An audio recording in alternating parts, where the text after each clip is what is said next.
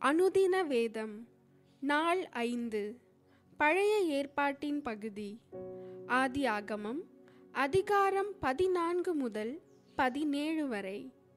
ஆதி ஆகமம் அதிகாரம் பதினான்கு.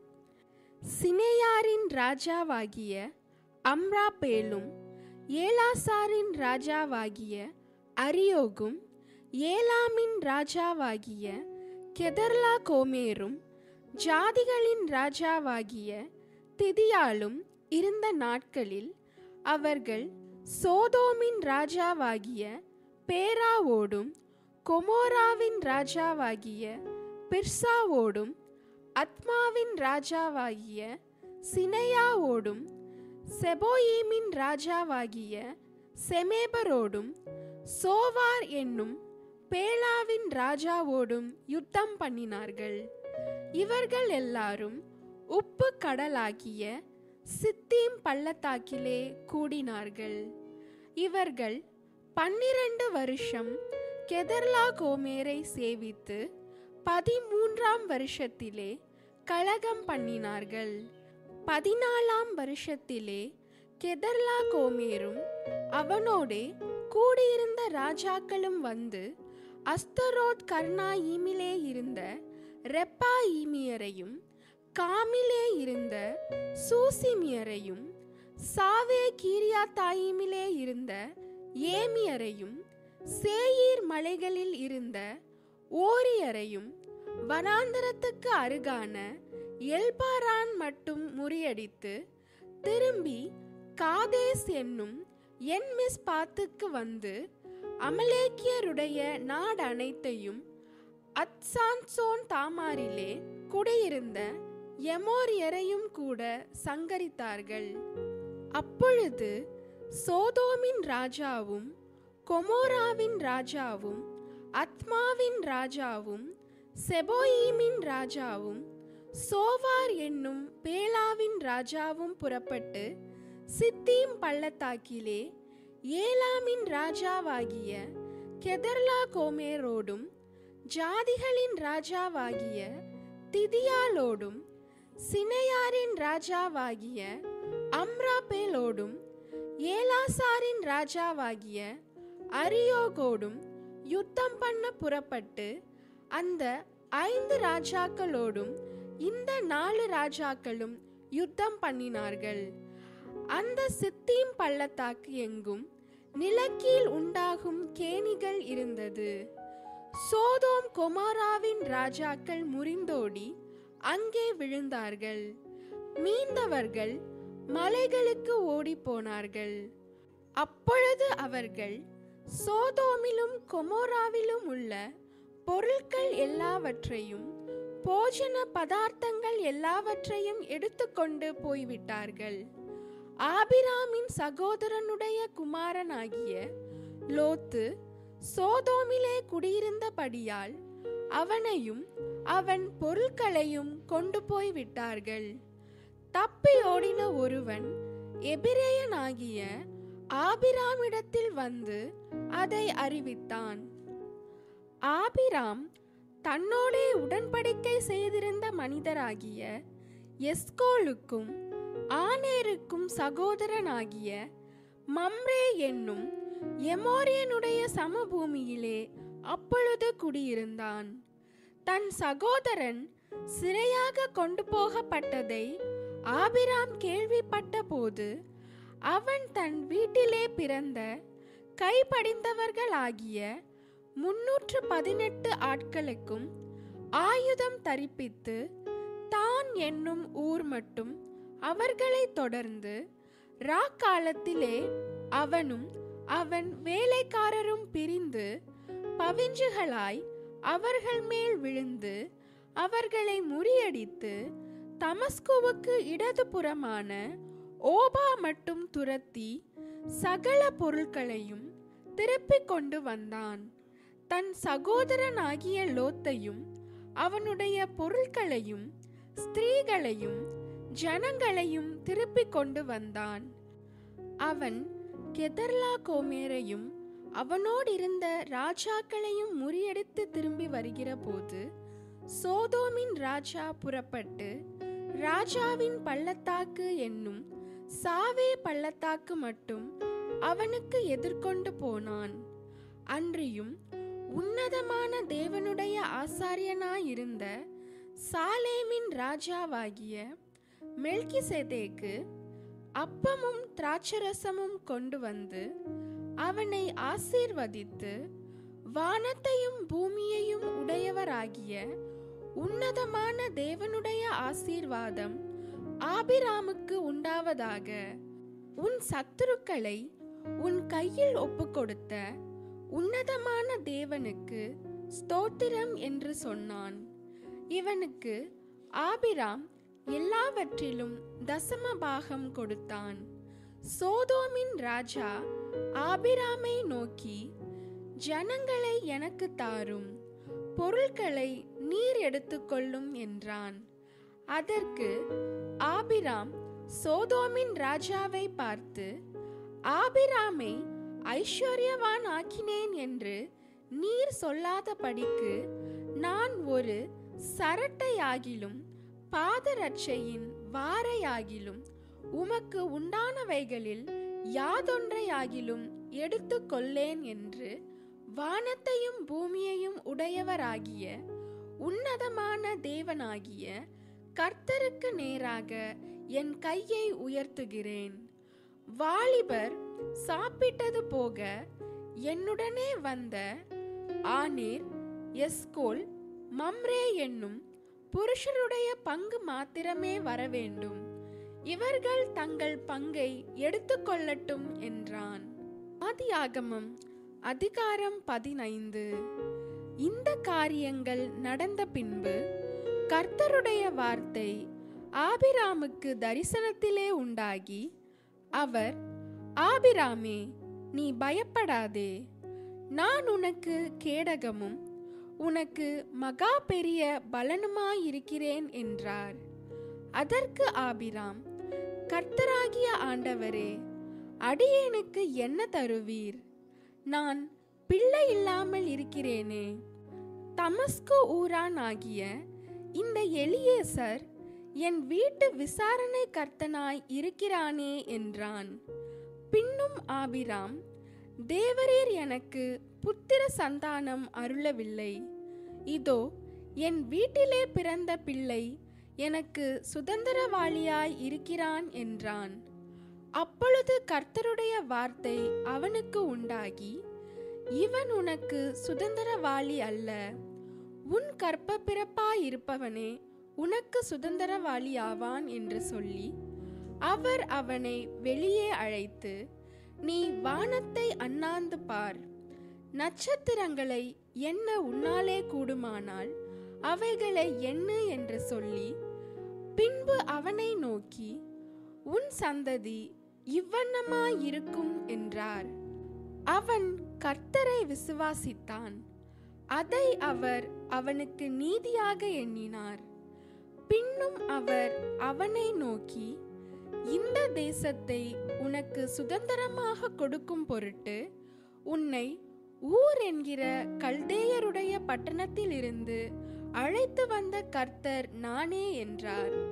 அதற்கு அவன் கர்த்தராகிய ஆண்டவரே நான் அதை சுதந்திரித்துக் கொள்வேன் என்று எதினால் அறிவேன் என்றான்.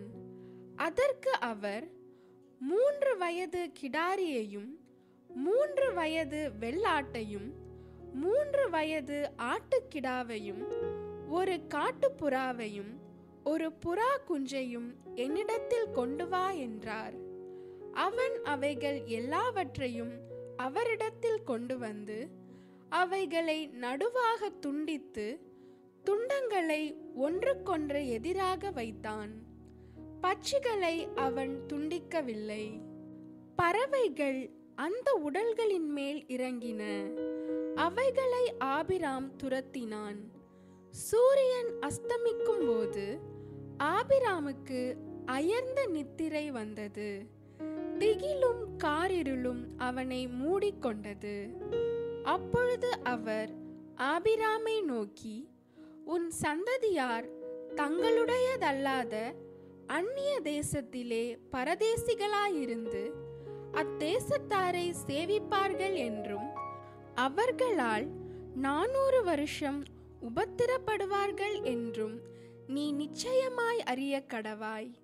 இவர்கள் சேவிக்கும் ஜாதிகளை நான் நியாயம் தீர்ப்பேன். பின்பு மிகுந்த பொருட்களுடனே புறப்பட்டு வருவார்கள். நீ சமாதானத்தோடே உன் பிதாக்களிடத்தில் சேருவாய். நல்ல முதிர் வயதிலே அடக்கம் பண்ணப்படுவாய். நாலாம் தலைமுறையிலே அவர்கள் இவ்விடத்துக்கு திரும்ப வருவார்கள். ஏனென்றால் எமோரியருடைய அக்கிரமம் இன்னும் நிறைவாகவில்லை என்றார். சூரியன் அஸ்தமித்து காரிருள் உண்டான பின்பு இதோ புகைகிற சூளையும் அந்த துண்டங்களின் நடுவே கடந்து போகிற அக்கினி ஜுவாலையும் தோன்றின. அந்நாளிலே கர்த்தர் ஆபிராமோடே உடன்படிக்கை பண்ணி எகிப்தின் நதி துவக்கி ஐபிராத்து நதி என்னும் பெரிய நதி மட்டும் உள்ளதும் கேனியரும் கெனிசியரும் கத்மோனியரும் ஏத்தியரும் பெரிசியரும் ரெப்பாயிமியரும் எமோரியரும் கானானியரும் கிர்காசியரும் எபூசியரும் என்பவர்கள் இருக்கிறதுமான இந்த தேசத்தை உன் சந்ததிக்கு கொடுத்தேன் என்றார். ஆதியாகமம் அதிகாரம் பதினாறு. ஆபிராமுடைய மனைவியாகிய சாராய்க்கு பிள்ளை இல்லாதிருந்தது. எகிப்து தேசத்தால் ஆகிய ஆகார் என்னும் பேர் கொண்ட ஒரு அடிமை பெண் அவளுக்கு இருந்தாள். சாராய் ஆபிராமை நோக்கி நான் பிள்ளை பெறாதபடிக்கு கர்த்தர் என் கற்பத்தை அடைத்திருக்கிறார். என் அடிமை பெண்ணோடே சேரும். ஒருவேளை அவளால் என் வீடு கட்டப்படும் என்றாள். சாராயின் வார்த்தைக்கு ஆபிராம் செவி கொடுத்தான். ஆபிராம் கானான் தேசத்தில் பத்து வருஷம் குடியிருந்த பின்பு ஆபிராமின் மனைவியாகிய சாராய் எகிப்து தேசத்தாலான தன் அடிமை பெண்ணாகிய ஆகாரை அழைத்து அவளை தன் புருஷனாகிய ஆபிராமுக்கு மறுமனையாட்டியாக கொடுத்தாள். அவன் ஆகோரோடே சேர்ந்தபோது அவள் கற்பந்தரித்தாள் அவள் தான் கர்ப்பவதியானதை கண்டபோது தன் நாச்சியாரை அற்பமாக எண்ணினாள்.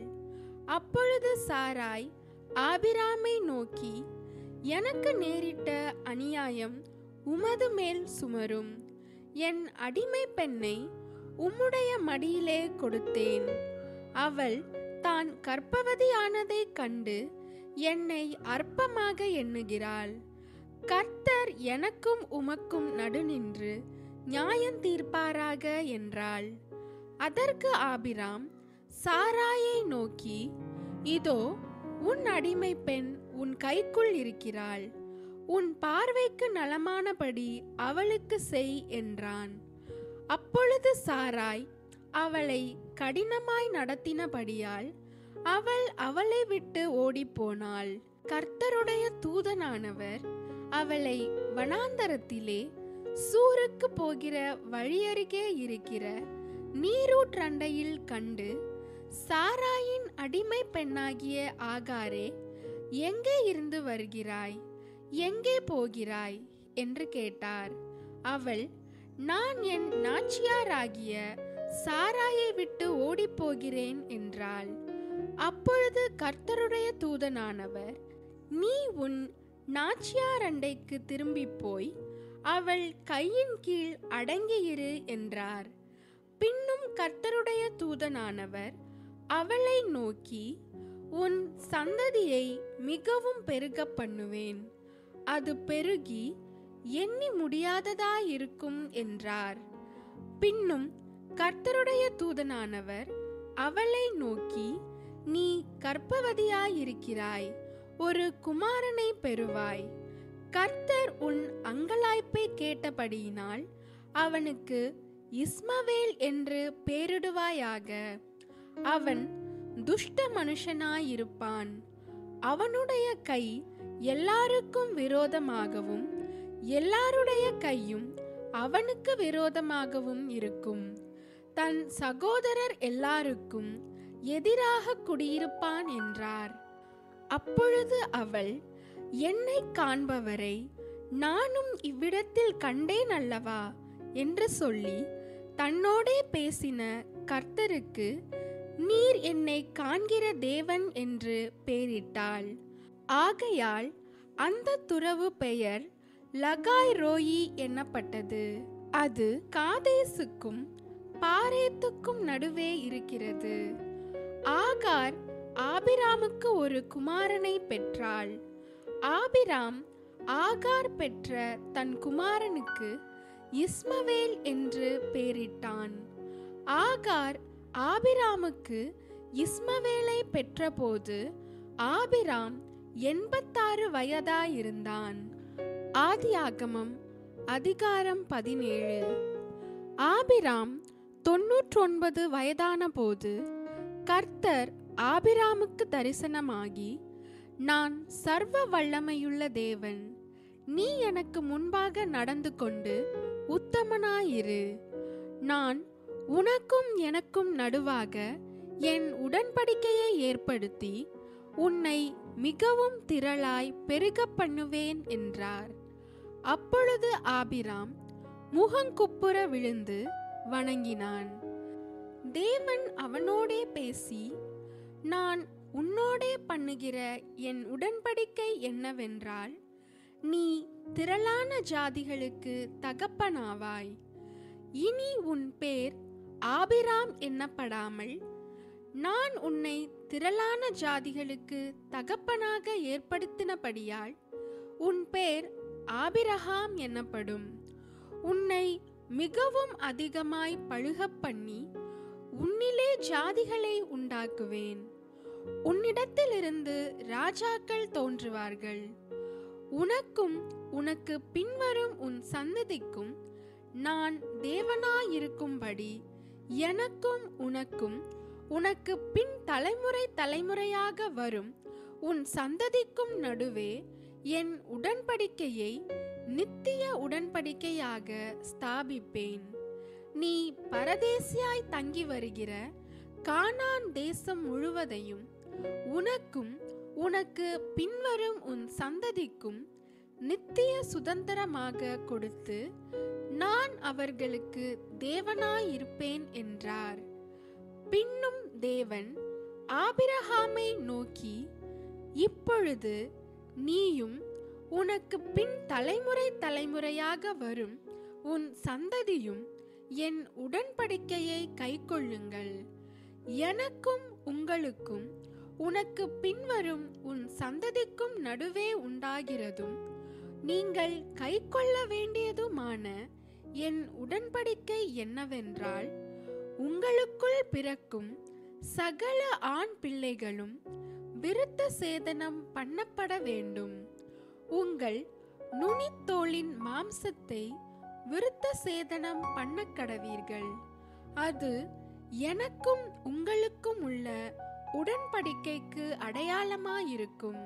உங்களில் தலைமுறை தலைமுறையாக பிறக்கும் ஆண் பிள்ளைகள் எல்லாம் எட்டாம் நாளிலே விருத்த சேதனம் பண்ணப்பட வேண்டும். வீட்டிலே பிறந்த பிள்ளையும் உன் வித்தல்லாத அந்நியனிடத்தில் பணத்திற்கு கொல்லப்பட்ட எந்த பிள்ளையும் அப்படியே விருத்த சேதனம் பண்ணப்பட வேண்டும். உன் வீட்டிலே பிறந்த பிள்ளையும் உன் பணத்திற்கு கொல்லப்பட்டவனும் விருத்த சேதனம் பண்ணப்பட வேண்டியது அவசியம்.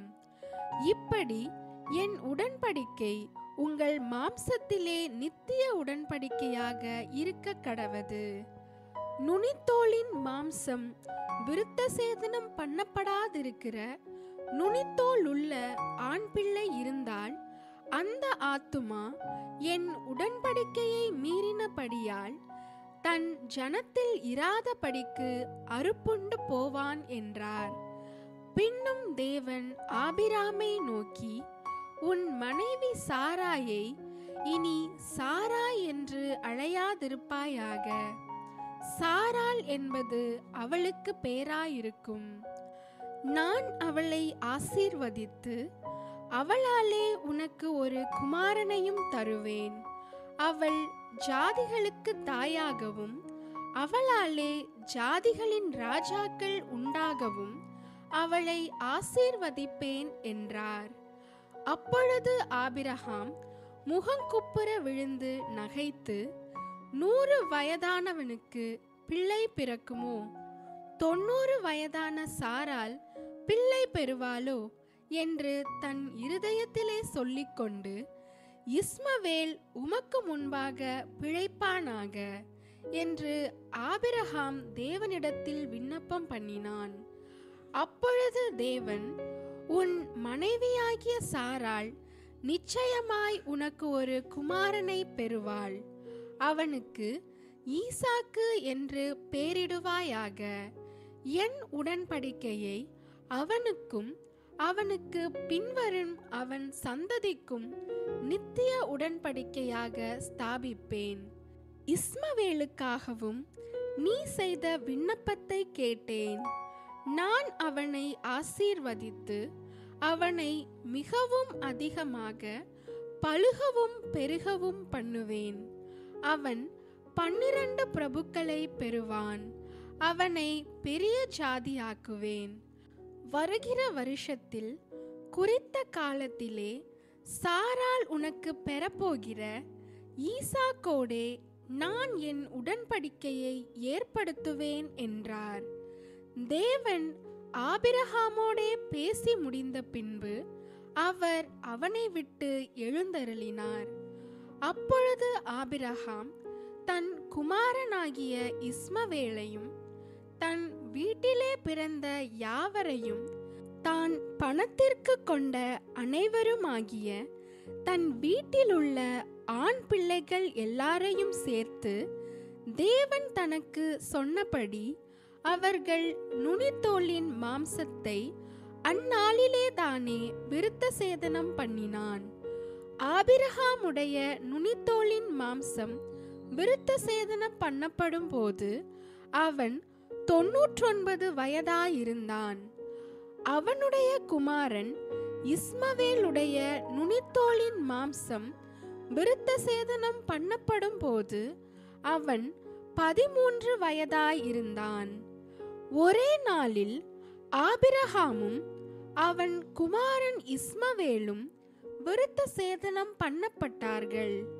வீட்டிலே பிறந்தவர்களும் அந்நியரிடத்திலே பணத்திற்கு கொல்லப்பட்டவர்களுமாகிய அவன் வீட்டு மனுஷர்கள் எல்லாரும் அவனோடே கூட விருத்த சேதனம் பண்ணப்பட்டார்கள்.